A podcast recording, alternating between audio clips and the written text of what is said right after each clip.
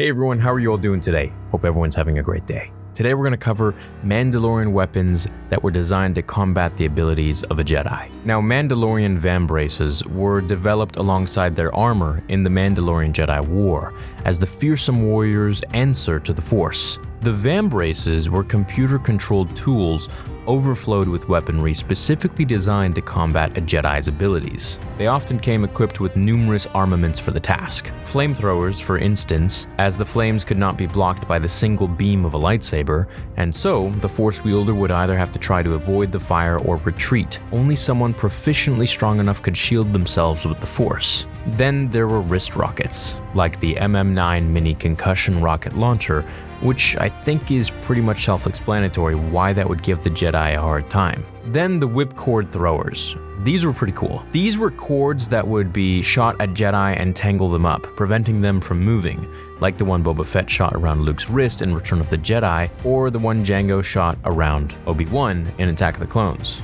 Shield emitters were used as personal combat plasma shields that could be activated from the Vambrance as a defense procedure that would deflect blaster bolts. This was a favorite trick of the Jedi. They loved to deflect blaster bolts. They would use their lightsabers to deflect them and bounce them right back at the Mandalorians. So, with these shields, the warriors could deflect them right back again at the Jedi. Then there was the retractable wrist blade. This was used for a surprise attack in potential close quarters combat to stab through an opponent or as a handy defense tool, like when Jango Fett had to use them to prevent himself from sliding into Kamino's oceans during his fight with Obi-Wan Kenobi in Attack of the Clones. Now, speaking of Kamino, the Vambraces could also come equipped with Kamino Saber Darts, which were toxic darts developed by the cloners that, if they punctured through a Jedi or any other being's skin, would instantly poison them. Then there were grappling lines. These were devices that the Vambrances used to fire a glowing yellow energized line. These could not be cut by a lightsaber, and like the whipcord thrower, could be used to entangle an opponent, but also kind of worked as the Mandalorian's version of Force Pull, like when Sabine Wren used a grappling line to retrieve the fallen Darksaber in order to continue her duel with the Jedi Knight Kanan Jarrus. What's next? Well, paralyzing darts, similar to the Kamino Saber Dart, but not lethal.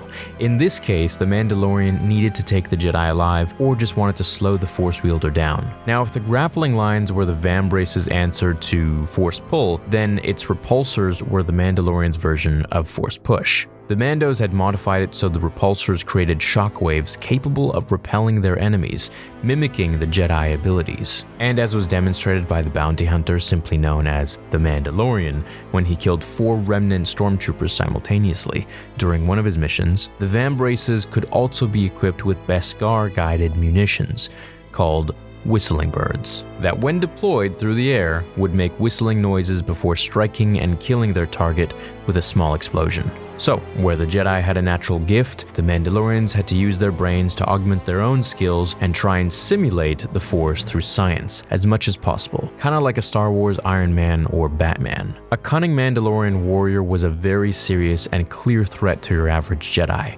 But even those Jedi who were exceptionally powerful would be foolish to underestimate these fierce and clever warriors and the peril posed by their equivalent to the Force the Mandalorian Vambraces. Hope you enjoyed this video and it gave you a little bit of insight on our friends, the Mandos. Have an awesome rest of your day, and I'll catch you in the next one. Until then, remember, the Force will be with you always.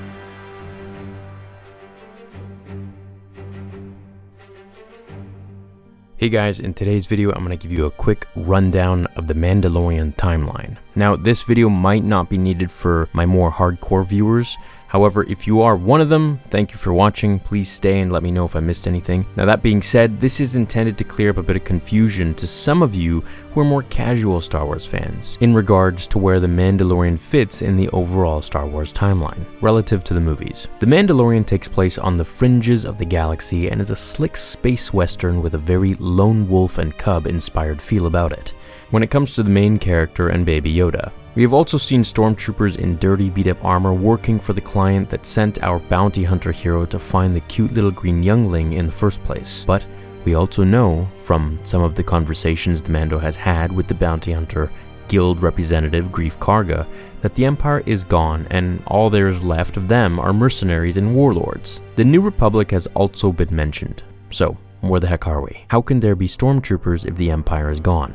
And if the Empire is gone, where's the First Order? Wasn't Yoda almost a thousand years old when he died? So if he's a baby, does this take place in the past instead? Even before the original trilogy and the prequels? But if it's the past, how can there be a new republic? Shouldn't it just be the republic? Now I can see how a lot of you can be confused for the more laid back Star Wars enthusiast out there, so let me try and clear this up as much as I can. Okay, first of all, the show takes place approximately five years after the events of Return of the Jedi. So, after the second Death Star blew up, the Emperor was destroyed, seemingly, and Darth Vader was redeemed. So that means that the series is also set at about 30 years before Rey, Finn, Kylo, and the rest in The Force Awakens and the new sequel trilogy. After the end of the original trilogy, the Rebel Alliance used the incredible victory against the Empire they had achieved at the Battle of Endor to move quickly and re-establish the Galactic Senate that very same year, as they transitioned from the Alliance to restore the Republic, the New Republic. But rather than placing their new galactic government on Coruscant as the former Republic and the Empire had done, the New Republic first assembled their government on the planet Chandrila, the home of Chancellor Mon Mothma. As they held the galactic core, the New Republic military forces were able to topple the Empire and push the remnant of the Imperials outwards towards the Outer Rim worlds, which is the part of space our Mandalorian bounty hunter spends most of his time at. Though a large number of the Imperial forces also receded into the unknown regions, it was there where they would reform later into the First Order. It's a very chaotic time. The rising New Republic is still trying to consolidate and cement its power in the galaxy, while still dealing with the Imperial remnant and other new separatist factions that have popped up to challenge their authority. Werner Herzog's character, who is the client that wants Baby Yoda, is part of, or at least working for, the Imperial remnant.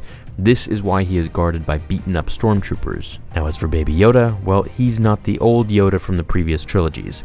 We still don't know who he truly is, only that he is 50 years old, which for a species that can live up to nearly a thousand, still makes him a baby. But the scientist who is also working with the Imperial Remnant, perhaps against his will, has an insignia on his uniform that matches those used by the Kamino cloners in the Clone Wars. This could suggest that the Yoda baby is a clone of the old Jedi Master, though it's possible that he could also be the reincarnation of the actual Yoda. Or he's just another Yoda species, and we don't know anything about Yoda species, that's why everyone just refers to him as Baby Yoda. I mean, it's not like they're gonna call him Baby Yaddle. But regardless, this particular member of the Yoda species was born around the same time as Anakin Skywalker, and not centuries in the past like the real Yoda. So basically, The Mandalorian will shed some light on the 30 year period between Episode 6, Return of the Jedi, and Episode 7, the Force Awakens. I hope this video was a bit informative to the newcomers here that enjoy Star Wars and are just getting into The Mandalorian. Have an awesome rest of your day, and I'll see you in the next video. Until then, remember, the Force will be with you,